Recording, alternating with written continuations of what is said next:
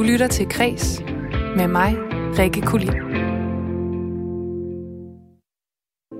I stand before you today to announce my candidacy for President of the United States of America.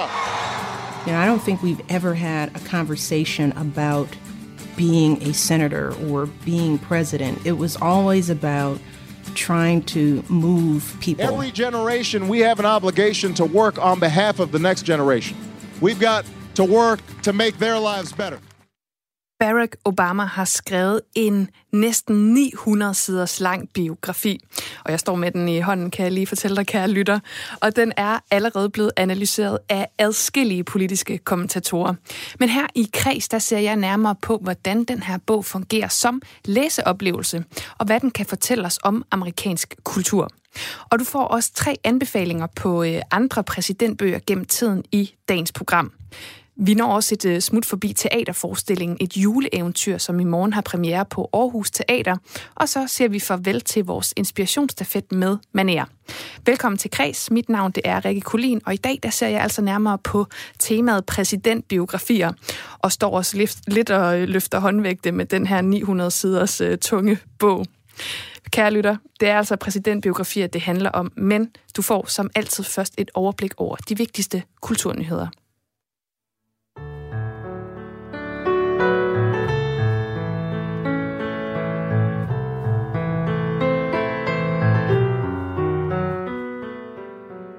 Når man har skabt en øh, klassiker som tv-serien Matador, som Lise Nørgaard i øh, den grad har gjort, så har man også fortjent heder.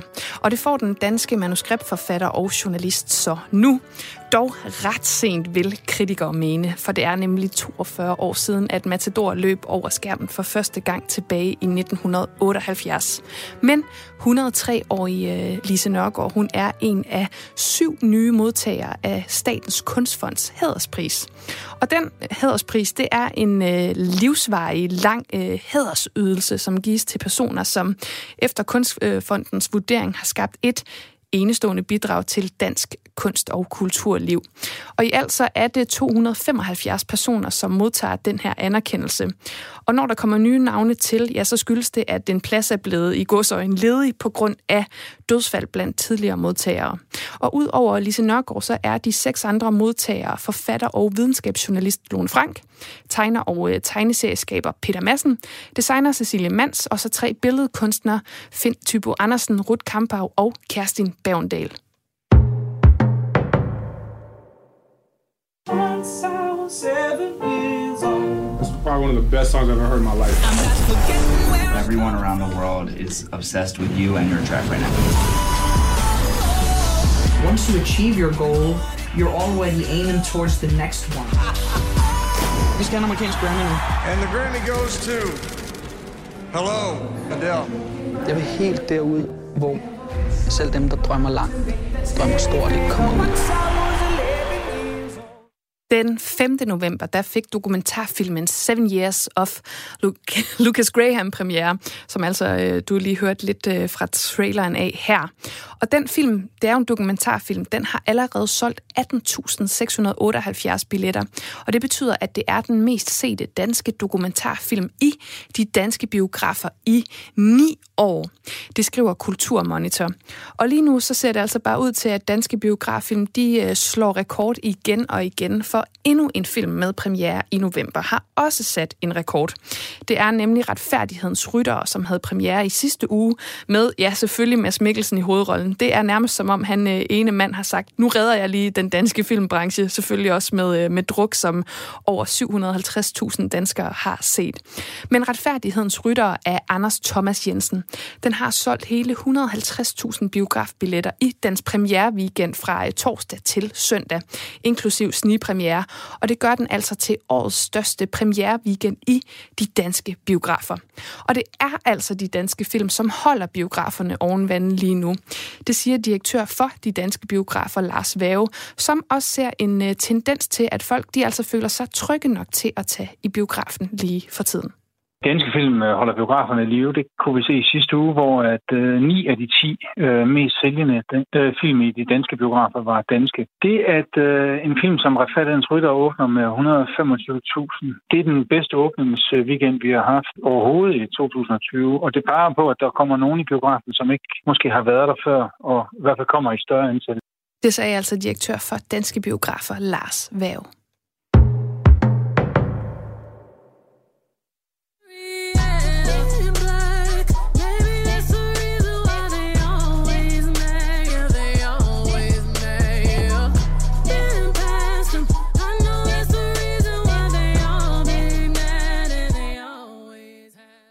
I går der blev alle nomineringer afsløret til det kommende Grammy Award Show, som altså hvert år fejrer den amerikanske musikindustri og det musikår, der er gået. Og det helt store navn, det er altså Beyoncé, som er nomineret flest gange, nemlig ni gange, blandt andet for øh, bedste sang Black Parade, som du altså lige øh, hørte lidt af her, og øh, så også bedste musikfilm, nemlig Black is King. Og inklusiv de her ni nye nomineringer, så er Beyoncé nu den mest nominerede kvindelige artist i Grammys historie, med i alt 79 nomineringer gennem tiden. Og der er i alt, og hold nu fast, 83 kategorier til årets øh, Grammy Award Show, og det bliver afholdt den 31. januar 2021. Og vært, det er Trevor Noah, som de fleste kender fra The Daily Show. Flere danske forlag de melder ud, at de i år har modtaget flere manuskripter end nogensinde før. Det skriver Berlingske. Og chef for skønlitteratur på øh, forlaget Lindhardt og Ringhof, Sune de Sousa Schmidt Madsen, han sagde i morges til øh, mine kollegaer på Radio 4 Morgen, at der er en klar tendens i de manuskripter, som bliver sendt ind til forlagene. Rigtig, rigtig mange af dem er præget af det år, som vi har gennemlevet selvfølgelig. Det er, der er science fiction, der er dystopier, der er pandemilitteratur, der er coronadigte, øh, den type bøger. Men der er også en masse mennesker, som simpelthen har fået overskud og mulighed til at skrive måske det store bogprojekt færdigt, som de har gået og, og arbejdet med i mange år og drømt om. Og det er altså ikke kun øh, Lindhardt og Ringhof, som øh, oplever en stigning i indsendte manuskripter. Også både Gyldendal og Politikens Forlag, de har altså modtaget markant flere manuskripter end øh, samme tid sidste år. Du lytter til Kres med mig, Rikke Kulin. I stand here knowing that my story is part of the larger American story, that I owe a debt to all of those who came before me, and that in no other country on earth is my story even possible. Barack Obamas erindringsbog, Et forjættet land, på næsten 900 sider, den udkom i sidste uge, og det er altså øh, kun bind 1, der kommer også et bind 2. Men den bliver altså indtil videre revet ned fra hylderne hos de danske boghandlere. Og derfor så kigger vi i dag i øh, kreds nærmere på øh, præsidentbiografier, og ikke mindst deres litterære og kulturelle kvaliteter. Og lad os lige høre en bid her fra Obamas biografi. Og det er mig, der læser den op, kan jeg lige sige. Jeg begyndte at skrive denne bog kort efter, at min præsidenttid var over. Efter at Michelle og jeg var steget ombord på Air Force One en sidste gang og fløj vestpå for at få den pause fra det hele, som vi så længe havde udskudt. Humøret, humøret på flyet var bittersødt. Vi var begge to udmattede fysisk såvel som mentalt. Ikke kun af de seneste otte års slid, men også på grund af valget, hvor en person, der var det stik modsatte af alt det, vi stod for, var løbet af med sejren og skulle afløse mig. Sådan starter Barack Obamas øh, erindringsbog, altså et forjættet land. Og øh, man fornemmer allerede sådan ret tydeligt her fra start, at han har en, øh, en sans for at sætte scenen. Og den her biografi, den øh, fortæller os selvfølgelig noget om amerikansk politik, det er klart. Men den giver os altså også en øh, forståelse for amerikansk kultur. Og det kan vi jo øh, godt lide her på Kreds og sætte fokus på kulturen. Men det her, det mener Michael Bak Henriksen altså også, og han er kulturredaktør på Kristelig Dagblad.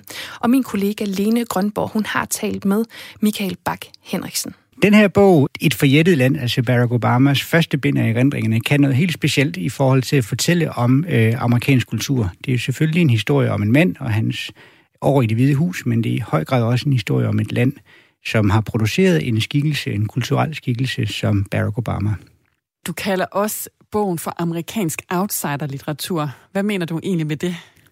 Det er fordi, der er en stærk strømning i amerikansk kulturhistorie, der handler om, at øh, en outsider, altså en, der kommer udefra, langt væk fra centrum, ud fra periferien, den type, som ingen rigtig kan lide, øh, og som måske er kasseret af det øvrige samfund, øh, at vedkommende i amerikanske film og romaner og sange også på en måde øh, gør noget øh, i sin egen ret som individualist, og dermed viser vejen for andre. Så han, han eller hun går fra at være en sådan en outsider, en ingen kan lide, til at komme ind i mainstream og i centrum. Og det er sådan en figur, man kan finde i store dele af amerikansk kulturhistorie. Og den passer Barack Obama enormt godt ind i, fordi han har alle outsiderens øh, kvaliteter, kan man sige. Han er den første afroamerikanske præsident, der kommer til magten. Han er ikke født med hverken en sølvske i munden eller i et dyrt kvarter i, i øh, Washington eller New York.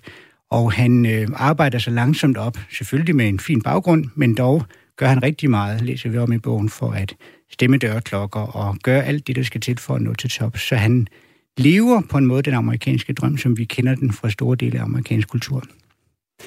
Og du nævner de her fortællinger, hvor man sådan ser den her en, og hvad kunne det være for nogle fortællinger, vi sådan ellers kender fra, fra amerikansk kultur?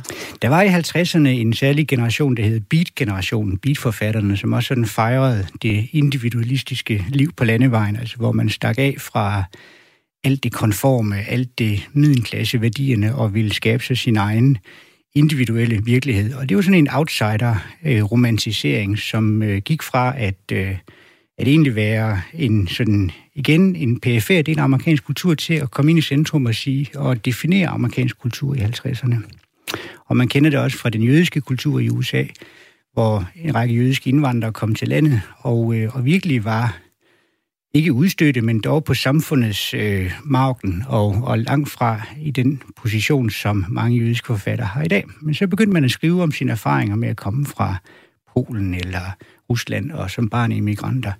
Og langsomt så blev den immigranterfaring, man havde som jødisk indvandrer, til en del af en mainstream-erfaring med, når man sådan har alle immigranter det måske. Og så blev det en del af en fortælling om, hvad USA er for et land.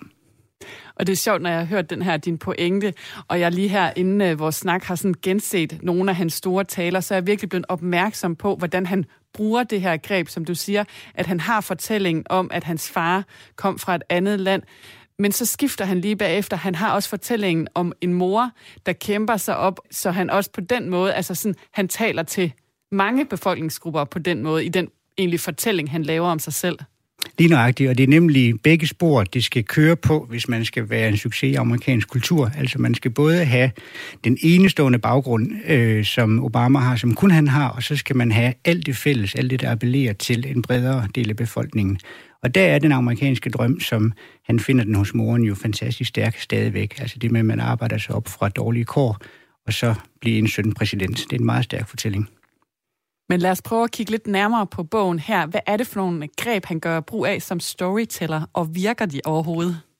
Altså, kigger man på bogen som bog, synes jeg, han er enormt dygtig til at arbejde for eksempel med øh, sceneopbygninger. Altså, han fortæller, jeg er her, jeg tænker sådan og sådan, inden jeg går på podiet og skal tale for mange mennesker. Altså, han bygger scener op. Han er også god til cliffhangers, altså den de stilistiske greb, der hedder, vi slutter på en højde på en spændingskurve, og så skal man læse videre for at finde ud af, hvad sker der nu. Og så er der et tredje greb, han bruger rigtig meget, og det er øh, tilbageblikket, eller det er sådan en historisk flashback, så man, øh, man kan for eksempel læse om, at Obama vandrer rundt hvileløst i det hvide hus og kigger ud af vinduet og tænker på, skal han gå ud og ryge en cigaret? Og så kommer der flashback, der så handler om, hvem har ellers boet i det hvide hus, og hvornår blev det etableret, og så videre. Og det gør, at man, når man læser bogen, får man faktisk rigtig meget videre om amerikansk historie og amerikansk politisk historie. Men det er vel også en slags udviklingshistorie, hvor han i scene sætter sig selv som sådan en ung, nervøs, usikker mand, som så udvikler sig. Det er det i høj grad, og hvis, og hvis den skulle Altså hvis bogen skulle stå i en kategori på biblioteket, kunne man sagtens sætte det under den genre, der hedder udviklingshistorie, altså ung, usikker mand, øh, læser mange kloge bøger for at imponere pigerne på universitetet, øh, men ved ikke rigtig, hvad han skal med sit liv. Og langsomt bliver han så formet af kræfter, der er større end ham selv, og når så helt til tops. Det er en klassisk udviklingshistorie, som vi kender den fra Lykkepæ og mange andre i europæisk kultur. Hvis vi bare lige skulle hive et eksempel frem på den måde, han ligesom opbygger scener, så ved jeg, et af de steder, du selv har fremhævet, det er en morgen, hvor telefonen ringer hjemme i uh, sengen hos uh, ham og konen. Hvad er det, der sker der? Ja, der får han så et opkald meget tidligt fra en nær medarbejder, der fortæller ham, at han har modtaget Nobelprisen. Og så er det Obama siger, at i den, det gode ved scenen, så siger han, for hvad? Altså han ved simpelthen ikke, hvorfor han har modtaget den her pris. Og scenen er spændende, for man ser ægteparret ligge der søvndrukne og ikke ved, hvad der foregår.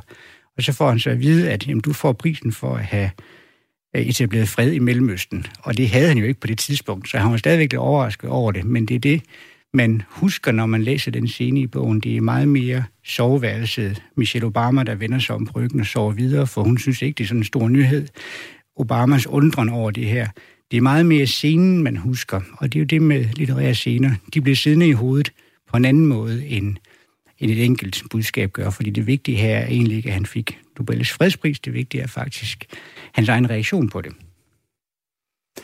Og det føles jo som om, vi sådan virkelig kommer tæt på ham, men det er vel stadigvæk, altså på en eller anden måde i scene, at det er jo ham, der bestemmer, hvor langt ind i soveværelset vi ligesom får lov til at komme. Fuldstændig rigtigt. Og det skal man jo også huske i sin begejstring for den her øh, dejlige lange bog, altså at det er jo selvfølgelig arrangeret citaterne udvalgte Obama, det er lagt til rette, sådan så han selvfølgelig står i det bedst tænkte lys. Det er der ikke nogen tvivl om. Men det er al kunst. Det er en forfatter, der arrangerer nogle begivenheder, sådan så vi andre bliver revet med. Men det er helt klart en... Øh, det er Obama, som han selv ser sig selv, og det er der ikke nogen tvivl om. Men det er samtidig et ærligt billede også, vil jeg sige. Og du har jo været glad for den her bog, og det har andre anmeldere også, øh, og jeg har også selv læst den, og jeg er også selv begejstret. Øh, men jeg kan alligevel ikke lade være med at tænke på, hvor mange talenter kan en mand egentlig have. Har han reelt selv skrevet hele bogen? Ja, det tror jeg faktisk, han har. Og jeg tror også på, at han, øh, han skriver i hånden, fortæller han i bogen, og det tror jeg også, han har gjort, selvom øh, man tænker 900 sider, og det er bare første bind. Der kommer sikkert mindst 900 sider igen om et par år. Ikke? Men alt det, alt det der tror jeg faktisk er, er rigtigt. Men jeg tror så også, at han har haft et stort hold af faktatjekker og konsulenter og agenter og rådgiver omkring sig også. Men, øh, men den er god nok, hvad, hvad, øh, hvad, de, hvad formen og det skriftlige angår, det er jeg ret sikker på. Han var en mand, med, eller er jo en mand, og ekstremt veluddannet, som vi ved, med meget store talenter. Ikke? Og, øh, og der svinger amerikansk politisk historie bare mellem noget, som man på mange måder kan sige er sådan næsten altså meget veluddannet, velformulerede mennesker, ikke? og så øh, øh, andre præsidentkandidater, der kommer et helt andet sted fra i samfundet. Og så bare lige her afrundende. Øh, vi står her med bogen, og den er altså virkelig tung. Det er ikke en, som man bare lige øh, sætter sig ned og læser i sin frokostpause. Så hvem vil du anbefale? Hvem skal læse den her bog? Jamen det skal alle, synes jeg, der er historisk interesseret, netop fordi den rummer så meget om amerikansk øh, kultur og historie. Så alle, der er historisk interesseret, alle, der levede under de øh, år med Obama, som jo for mange i Europa også var sådan øh, næsten euforiske, i hvert fald i, i begyndelsen af perioden. Ikke? Og så skal man læse den, hvis man er interesseret i at forstå baggrunden for, hvorfor man så valgte Donald Trump bagefter. Fordi hvordan kan det være, at mange, der egentlig stemte på Obama først, bagefter stemte på Donald Trump? Nogle af de der mysterie omkring vælgeradfærden i USA, og hvordan man kan svinge så meget fra George Bush til Obama, Obama til Trump, og nu videre, ikke? Det skal man læse, hvis man er interesseret i at forstå det land, og hvor bredt fagnende USA er som land. Det sagde altså Michael Bak Henriksen, som er kulturredaktør på Kristelig Dagblad til min kollega Lene Grønborg. Og øh, vi vender altså tilbage til øh, præsidentbiografier senere i programmet, men øh, nu, nu tager det altså lige en lidt anden drejning. Du lytter til Kres med mig, Rikke Kulin. Fra alle os til alle jer de bedste juleønsker Vi håber på at I må få de rare ting I ønsker Omkring det flotte juletræ vi danser og vi springer Til vores fest vi får en gæst når juleklokken ringer Kling. Ja, der gik altså lige lidt øh, julestemning i den her med øh, bjæller og julemand, og ikke mindst, mindst øh, Disneys juleshow. Fordi julen, den nærmer sig altså så småt, og det betyder for nogen i hvert fald et øh, glædeligt gensyn med en masse juleklassikere. Blandt andet Disneys juleshow selvfølgelig, som du lige hørte lidt af her. Det kunne også være Alene Hjemme, øh, filmserien, eller måske, jeg ved, der er ret mange, som er øh, glade for Die Hard som øh, julefilm. Men i hvert fald, så er der altså klassikere på menuen. Og det er der også i teater verden i løbet af julemåneden. Det kunne være Nødknækkeren, Snedronning og ikke mindst et juleeventyr. Og nu kan jeg i den anledning byde velkommen til min gæst, Jakob Schøtz, sceneinstruktør på et juleeventyr, som har familiepremiere i morgen på Aarhus Teater. Velkommen til. Tak skal du have. Altså Jakob, før vi dykker ned i øh, opstillingen, så synes jeg lige, vi skal høre lidt øh, fra den her. Sted med jer. Forsvind! Men vi vil bare... Ja, og det må I gøre et andet sted. Men tusindvis af mennesker har brug for hjælp. Og netop nu, i denne Tusindvis af mennesker, der har brug for hjælp, siger du. Ja, herre. Er der ingen fængsler? Jo, der er masser af fængsler. Og fattighusene fungerer de stadig? Ja, jeg ville ønske, jeg kunne sige, at de ikke gjorde. Så fængselsvæsenet og fattigloven er altså fuld sving. De bliver brugt så rigeligt. Det glæder mig at høre. Ja, det her det var et øh, lille lydklip fra øh, Aarhus Teaters forestilling her. Altså, det er jo en forestilling, som er en øh, fortolkning af forfatter Charles øh, Dickens øh, efterhånden 177 år gamle klassiske øh, roman af Christmas Carol. Til de få, der nu ikke kender den her klassiske fortælling, vil du så ikke lige øh, riste den op for, øh, for de lyttere, der ikke er med? Jo, det kan du tro. Det, det handler om øh, Ebenezer Scrooge, som er en gammel gnier, som øh, tjener en masse penge, og det eneste, han går op i, er at tjene penge, og han har isoleret sig fra omverdenen og fra, fra andre mennesker. Og øh, juleaften, der bliver han så hjemsøgt af sin gamle forretningspartner, Jakob Marley, som har været død i syv, syv år. Pludselig står han der og siger til ham, Ebenezer, du er nødt til at lægge dit liv om, for ellers så går du en, i, altså en, en død i møde, som vil være fyldt med pinsler i al evighed. Og øh, han bliver så, Ebenezer, hjemsøgt efter øh, forretningspartneren der af tre juleånder. Fortidens juleånd, nutidens og fremtidens juleånd, som viser ham det liv, han har levet, det liv, han lever lige nu, og hvordan hans liv vil komme til at se ud, hvis han fortsætter med at leve på den måde, han gør. Alt sammen for, at han skal forstå, at han skal lægge sit liv om. Jamen altså, det er, jo, det er jo en klassiker, har jeg lyst til at sige her. Ja. Øhm, og det er jo også en uh, historie, som simpelthen er blevet fortolket adskillige gange, altså både som film og teaterforestilling og tegneserie, og jeg har senest set det i uh, Netflix-serien Glow, den her wrestling-serie, hvor de også wrestler af Christmas okay, Carol ja, på, uh, på scenen. Så hvordan kan det være, at I har valgt at genfortolke den igen? Jamen, det er jo fordi, at det på en måde er det jo moderen til alle julefortællinger. Alt det, vi forstår ved julen, er indkapslet i den her fortælling. Og den rummer så mange perspektiver, øh, så, så derfor kan vi blive ved med at fortælle den igen og igen. Det, det bygger selvfølgelig dels på sådan en, en grundlæggende julestemning og en fortælling om en, en mand, der forandrer sig, som jeg tror, vi alle sammen godt kan lide at høre igen og igen. Men det er altså også, fordi der er nogle tematikker her, som, som jeg synes er super aktuelle, som øh, for os i hvert fald har, været, har det været meget væsentligt, det der med at øh, have en mand, som har isoleret sig fra omverdenen. Og det der med sådan isolation over for fællesskabet, det er noget, som jeg tror rigtig mange mennesker øh, føler i, i disse tider øh, rigtig tæt øh, ind på, på livet. Og, og og fornemmelsen af og øhm, vigtigheden af fællesskabet, det, det er, er super vigtigt. Derfor en meget aktuel forestilling, synes jeg også. Altså, nu kan lytteren jo ikke se mig her i studiet, men jeg står og nikker genkendende til det, du siger, så mm. jeg kan helt sikkert godt spejle mig i det, du fortæller her. Men jeg er også lidt nysgerrig på at høre, hvordan den her genfortolkning så øh, adskiller sig fra tidligere. Altså, hvor er det ligesom, man har puttet noget nyt ind i den her, ja, øh, alfaderlige fortælling? Vores greb på det, som den, den er baseret på, på en, en engelsk øh, udgave, en dramatisering af, af Dickens novelle her. Øh, og den adskiller sig øh, på mange måder, fordi vi bruger julemusik, julesalmer som en gennem, et gennemgående tema. Det er faktisk et kor, øh, carol singers, som man kender det fra, fra, øh, fra England og USA, som fortæller den her historie. Øh, og, og, og og det her med fællesskabet, det bliver understreget af, at vi har et kor, som prøver at lokke den her gamle mand med sig ind. Altså i virkeligheden handler det øh, på den helt store bue om, at han skal øh, det, blive en del af koret, øh, synge med sammen med alle andre. Øh, så, så det er det, der er vores greb, som, som adskiller sig fra, fra andre versioner.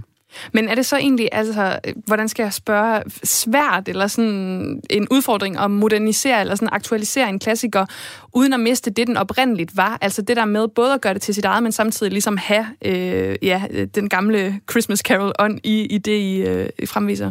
Det, det er altid en balance, og det er altid det, der er den store udfordring. Men det er jo også det, der er det super spændende at sige, hvad er det for nogle tematikker, som taler særligt til os i dag, og hvordan kan vi understrege dem, uden at vi mister alt det, som, som vi kender, og som, som man har et forhold til på, på forhånd. Men hvor meget af den her øh, forestilling, altså nu nævnte du det jo selv tidligere, det her med, at der er nok mange øh, i, i disse tider, som kan genkende det, den handler om, og, øh, og fællesskabet versus isolation. Altså, hvor meget af det har I nået at få med fra året? Er der simpelthen corona i forestillingen? Øh, altså, det er ikke sådan, at vi nævner corona på den måde. Altså, så, så, så det ligger som, som en, sådan et, under, et underspillet øh, tematik undervejs, som, som jeg tror, at vi kan ikke undgå at, at læse det ind. Altså, vi kan ikke undgå at, at se det med de briller. Øh, og den der længsel efter at være en del af fællesskabet, tror jeg ligger så dybt i os efterhånden. Ikke? Øh, fordi nu har vi snart gået et år her og, og længtes efter at være sammen med andre mennesker og være i de her store sociale fællesskaber.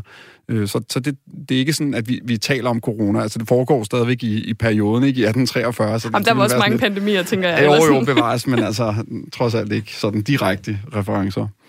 Øhm, og du nævner jo det her med at længes efter fællesskabet. Jeg tror også, der er mange, inklusive mig selv, der måske længes efter også at komme ud og have store kulturelle oplevelser. Mm. Så her til sidst vil jeg jo selvfølgelig spørge, altså hvorfor er det, at folk de øh, skal tage ind og se et juleeventyr på Aarhus Teater? Jamen, de skal ind og se et juleeventyr for at komme i julestemning, for trods alt på, øh, altså det er en af de steder, teateret, hvor man kan få lov at være sammen, selvom det er med afstand, og selvom det er med en halv sal og sådan noget, så, så er der sådan en fornemmelse af, at der står nogle levende mennesker deroppe, og, og sammen så fortæller vi den her historie, som vi synes er vigtig, men hvor man også kommer rigtig meget i julestemning. Jamen altså, det er simpelthen ordene. Mange tak, Jakob Schødt, sceneinstruktør på et juleeventyr på Aarhus Teater. Velbekomme. Og nu slukkede jeg for mig selv. Sådan. Jeg, øh, det var Jakob jeg skulle slukke for. Og den her forestilling, det, den øh, i hvert fald øh, familiepremieren, øh, det er altså i morgen den 26. november på Aarhus Teater. Og juleeventyr, den spiller frem til den 20. december. Og nu nævnte øh, Jakob jo julestemning her, og øh, normalt er jeg altså ikke den store julehygger. Øh, det får du også øh, at vide sådan, eller at se, eller lytte, må jeg hellere sige, til øh, gennem december, kære lytter. Men jeg tænker, at vi lige så stille øh, skyder julen ind her på Kreds med et lille jule nummer, som øhm, er meget, meget smukt, og min favorit, det er en salme, jeg aldrig nogensinde bliver træt af. Og det er selvfølgelig øh, dejligt, at jorden her fortolket af DR's pigekor tilbage i 2010.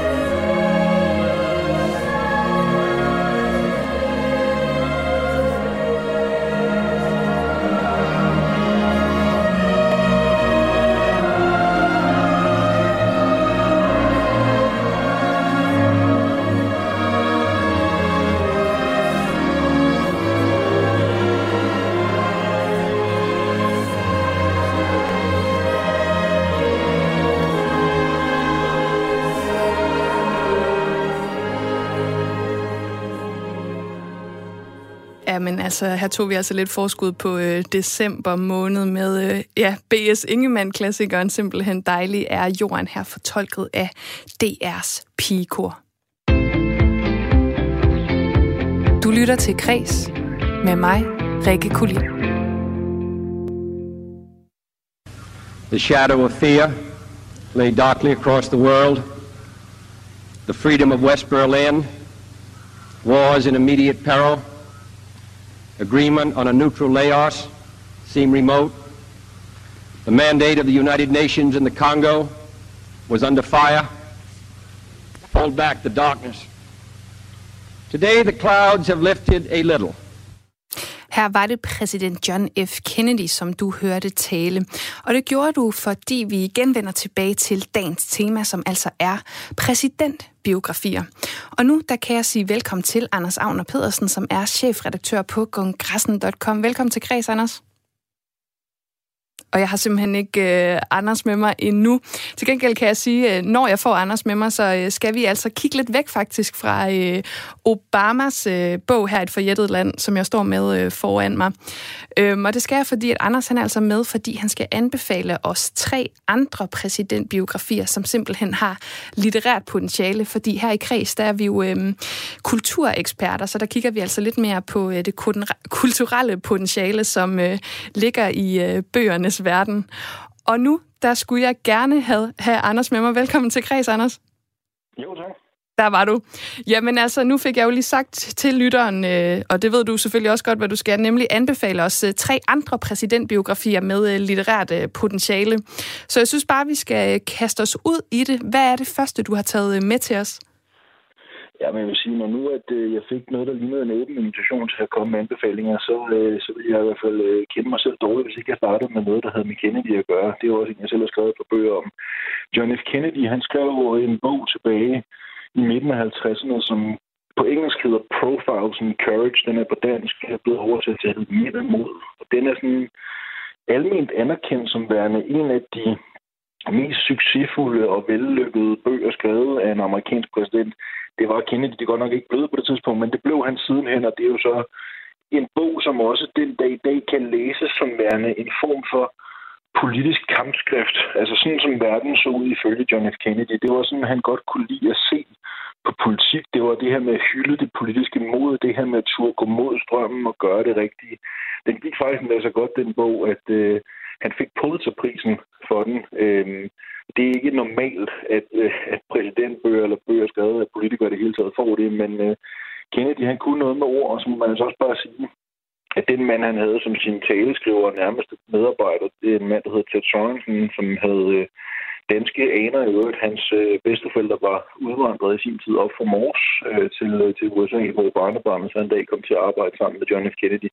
Han havde også en finger med i spillet, om der måske endda burde have været en del af byline, så det havde heddet en bog skrevet af John F. Kennedy og Ted Sorensen. Det havde måske nok været rimeligt nok, men jeg vil sige, Profiles in Courage, det er i hvert fald øh, et af de bedste stykker øh, litteratur produceret af en, øh, en mand, som øh, i dag endte som amerikansk præsident. Ja, han endte jo en dag som, øh, som præsident, han er jo skrevet, inden han blev præsident. Altså, øh, hvor meget, hvad skal man sige, præsident er der så i den her bog? Altså, hvad er det, den fortæller om, når nu den ikke kan øh, altså, sige så meget om at være præsident endnu? Altså, man kan sige, i virkeligheden er den startskud til Kennedys præsidentvalgkamp, fordi øh, med bogen blev han øh, endnu mere kendt, øh, og sidenhen er det faktisk blevet en praksis, som rigtig mange politikere har gjort brug af, inklusive også øh, Barack Obama i nyere tid og så videre. Det her med, at et par år inden de skyder en præsidentkampagne i gang, så sender de en bog på gaden, hvor de sådan prøver at pakke deres politiske program ind i en eller anden større indpakning. Og det kan så i Kennedys tilfælde være at sige, at han vil gerne fortælle historierne omkring nogle af de folk, der havde gennem årene for eksempel siddet i senatet og øh, havde udvist politisk heldemod, altså haft øh, tilpas courage til at gøre det rigtige, uanset at de måske stod alene med, øh, med den idé, så ville de alligevel blive med at kæmpe, fordi de troede på, at det var det rigtige. Og Kennedy, han kunne godt lide det her med at fremstille sig selv som værende en type, der også kunne gå mod strømmen og ture gå mod strømmen. Og det må man sige, der øh, kom han altså med den bog her, som også klarede sig fantastisk, og som dermed også var med til at bringe ham yderligere i vælten og placere ham. Det er også det, de her bøger skal bruges til tit. Så det er det der med at placere sig selv i folks bevidsthed, og det vil man sige, det gjorde han godt nok med, med den bog. Og det var altså den øh, første anbefaling her fra Anders Agner, Mænd af mod om øh, John F. Kennedy. Lad os øh, gå videre til øh, den næste anbefaling i rækken her. Hvad har vi ellers af præsidentbiografier, som har øh, det her, vi går øh, så meget ind for hos Kreds, nemlig litterært potentiale? Ja, men nu skal du bare høre, det her, det, det er godt nok nørdet. Det, den anbefaling, der kommer nu, er ikke en bog skrevet af en af de bedste præsidenter, USA nogensinde har haft. Tværtimod er han faktisk øh, rangeret et godt stykke under middel, men det er erindringsbogen skrevet af den præsident, der hedder Ulysses Grant. Og hvis der er nogen af lytterne, der sidder og tænker, at det er også ham med den amerikanske borgerkrig, så er den helt øh, fuldstændig præcis rigtig øh, referencen, netop fordi Grant var øverstbefalende for nordstaternes øh, styrker og dem, som endte med at vinde borgerkrigen, og blev sidenhen som amerikansk præsident ikke nogen særlig god en af slagsen. Han var en fremragende general, men ikke nogen særlig god præsident. Grant han skrev øh, sine erindringer øh, øh, ganske, ganske kort tid før han, øh, han afgik på døden.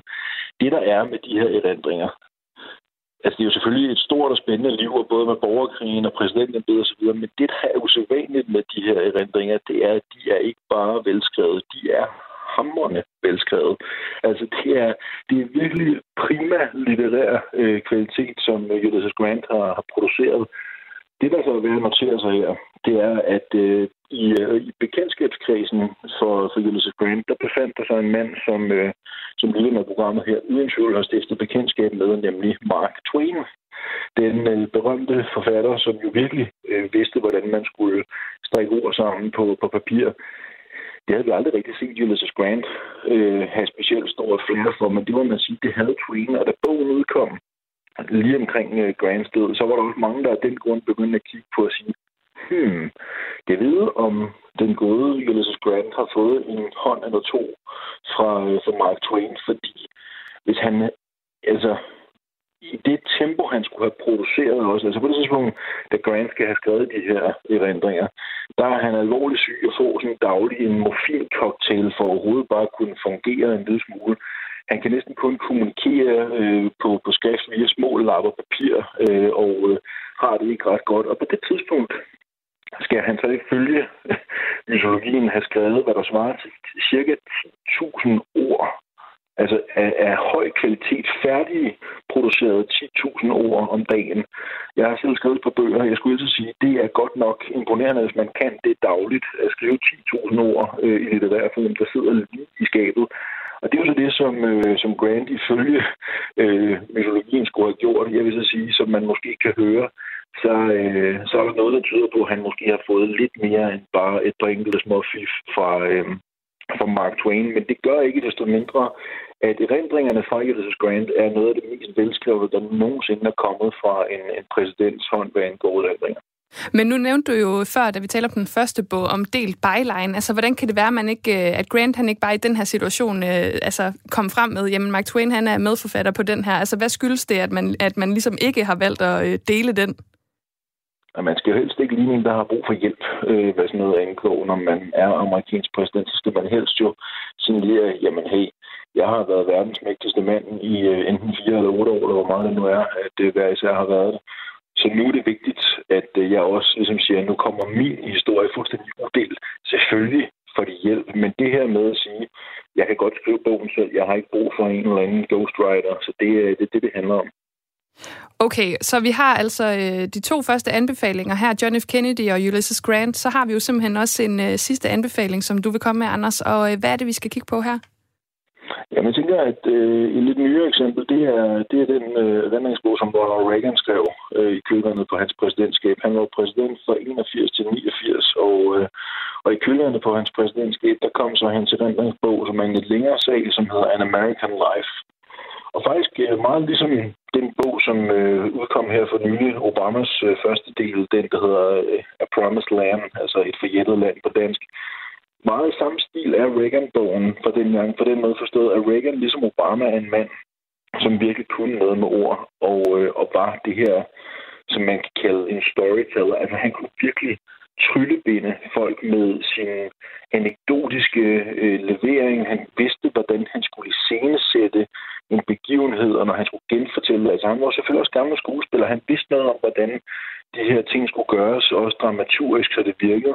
Og det må man sige, det skinner altså igennem i, øh, i den bog, som bare hedder An American Life, der udkom efter Reagans øh, tid i det hvide hus var slut.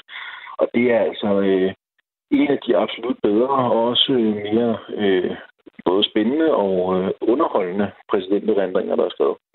Ja, men altså, når man har erfaring fra skuespilsverden, så er man jo sikkert også en, en rigtig, rigtig god uh, storyteller her.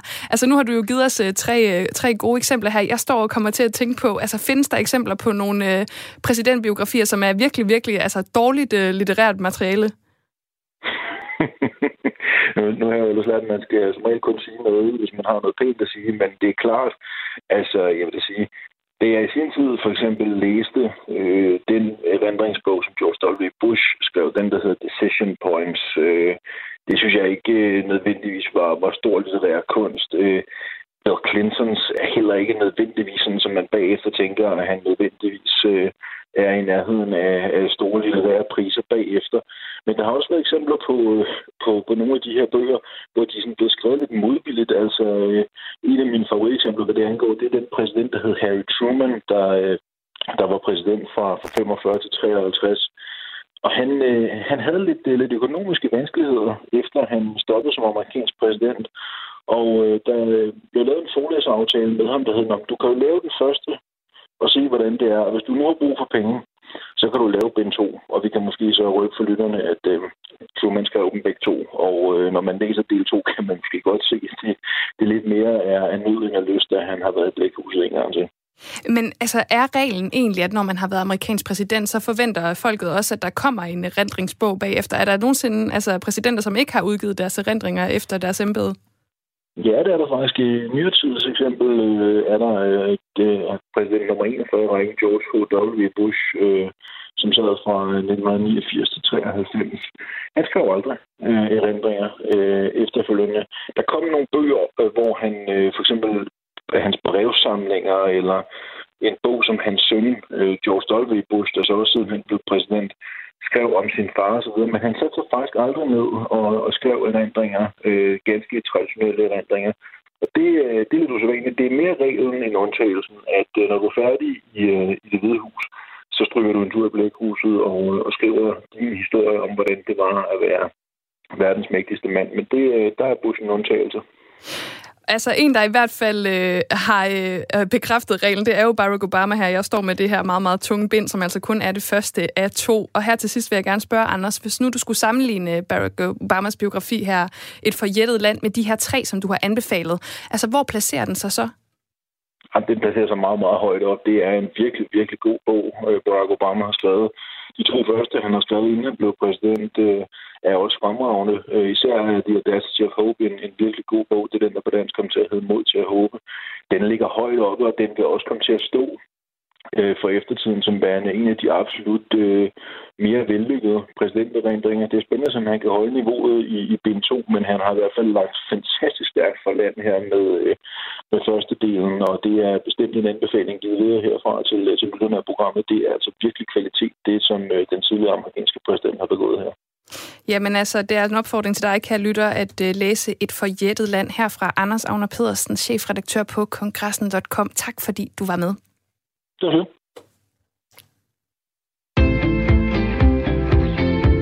Du lytter til Kres med mig, Rikke Kulin. De seneste 13 uger, der har vi her på Kreds hyldet alle dem, som øh, inspirerer i det danske kulturliv.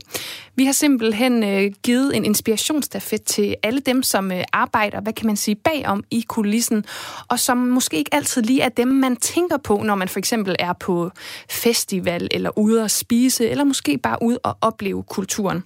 Og den her inspirationsstafet, som vi har haft hver onsdag, den startede med min rektor på øh, Esbjerg Gymnasium, Erling Pettersen, som i sin tid inspirerede mig til øh, alle mulige ting. Og øh, det var mig, der fik lov til at starte den her øh, stafet. Men den blev så sendt videre til øh, 12 andre mennesker, og øh, de gav den jo så videre til hinanden. Og den sluttede altså i sidste uge hos musiker Lo Azar. Og vi har altså været mange steder i øh, det danske land. Vi har været lige øh, alt lige fra Ribe til øh, Ty til Horsens til Jødrup Højskole. Vi har været i Aarhus og også i København og i Tønder. Vi har altså været øh, godt og grundigt øh, rundt i det danske land. Og hver eneste uge, der har ugens modtagers altså så sendt øh, stafetten videre, og det er altså blevet til 13 modtagere. Og vi har her på kredsredaktionen lige samlet noget af al den her hyldest, og så kogt det ned til sådan en lille bouillonterning, en lille magiterning af ros og glade mennesker, som du kan høre lige her. Sarah Bo, hun er øh, også en power woman omkring Sydhavnskvarteret i Aarhus. Så her den anden dag, hun postede en sætning, som jeg kan mærke, den tror jeg faktisk går lang tid før, at jeg giver slip på igen. Ingen kan hjælpe alle, men alle kan hjælpe nogen.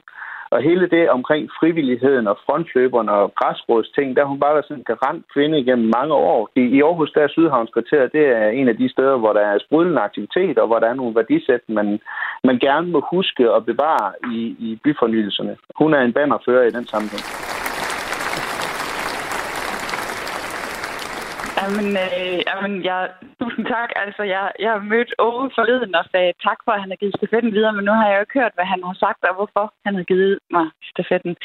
Øh, det betyder meget, og, og, og det er da noget, jeg selv tænker over i forhold til at give ros i hverdagen til, til dem, man synes, der skal have det.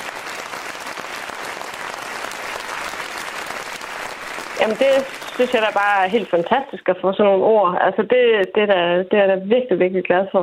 Altså, det, ja, det er jeg godt nok.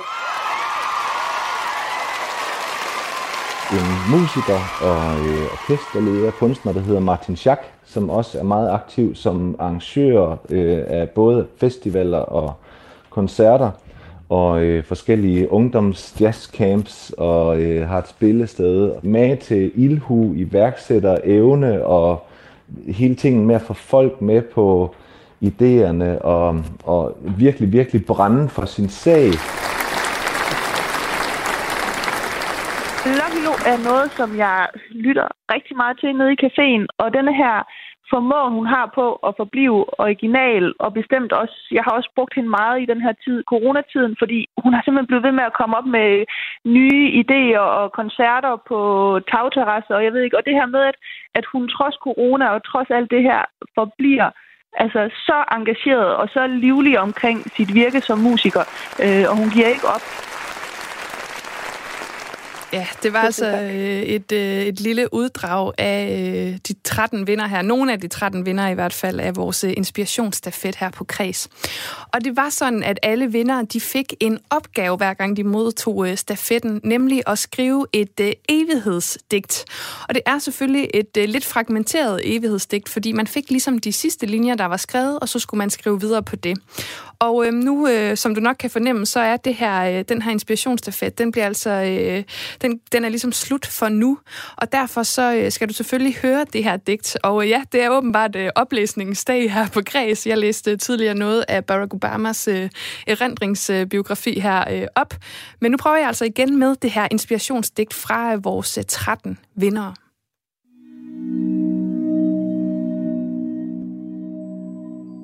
Det er kreds for øjne, ører og sind, når vi deler kulturen med hinanden. For kunsten og kulturen kan inspirere og begejstre, når vi sammen vil gå nye veje. Som individer i sind, om end fælles i ånd, og kan sanse og skabe og lege. Musik giver universet en sjæl, den giver sindet vinger, fantasien flugt, alvorens charme, og den giver munterhed og liv til alt. Skarsø og Jydrup Højskole koncentrerer empati og samvær til samtaler om livet og tidens kultur. Vinden blæser i det sydlige hjørne til fest. Festivalvimplerne vejer i august. Men året igennem kører tonerne til fest. Tæt ved grænsen mødes vi om musikken, og verden står stille for en stund. For musikken kan samle, og selvom stedet er lille, er følelsen stor. Den tid, vi lever i, har vist, hvor vigtig kulturen er til at bringe glæde, fordybelse og oplevelser sammen eller hver for sig. Mit håb er, at vi alle fremadrettet husker på det. Uden kunst og fællesskab bliver vi fattigere mennesker. En stemme som kunstens er afgørende for, at håb og drømme aldrig forgår. Så giv alt du har og husk på, ingen dør af at se et kompromis. Hvor herre bevares, du som er en i vrimlen. Hellere være til gavn end at give til det rige. Men hvad med din vilje, og hvad med himlen og tilgangen til jorden? Liv er bare vores daglige kød, så forlad os vores skyld, så vi kan pege på andre skyldnere. Skærmen er vores fristelse, når vi vil fri for det onde. Til der ligger rigdom og magten og æren i evighed. Amen for pokker. Vend dig selv på hovedet og husk, at fantasien altid er fri, hvis vi tør åbne for den. En dag opfinder jeg en lommeregner. En lommeregner, der udregner værdien af kultur. For det er så svært at bevise kulturens værdi, når den ikke kan måles og vejes. Men kulturens værdi er i alt og i os alle. Netop derfor har kulturen den allerstørste værdi. En dag opfinder jeg en lommeregner, så alle kan se kulturens værdi. Kultur udvider perceptionen af verden og giver os et dybere indblik i det liv, vi alle sammen er dømt til at leve. Kunsten er således en del af værktøjet til at forstå The Matrix, som vi kalder livet. Ja, hold da op. Det var simpelthen det her lange evighedsdigt. Jeg ved ikke, kan om du sidder og tænker, ja, det var virkelig et, et evighedsdigt. Men det var altså vores 13 modtagere af Inspirationsstafetten, som bidrog til det.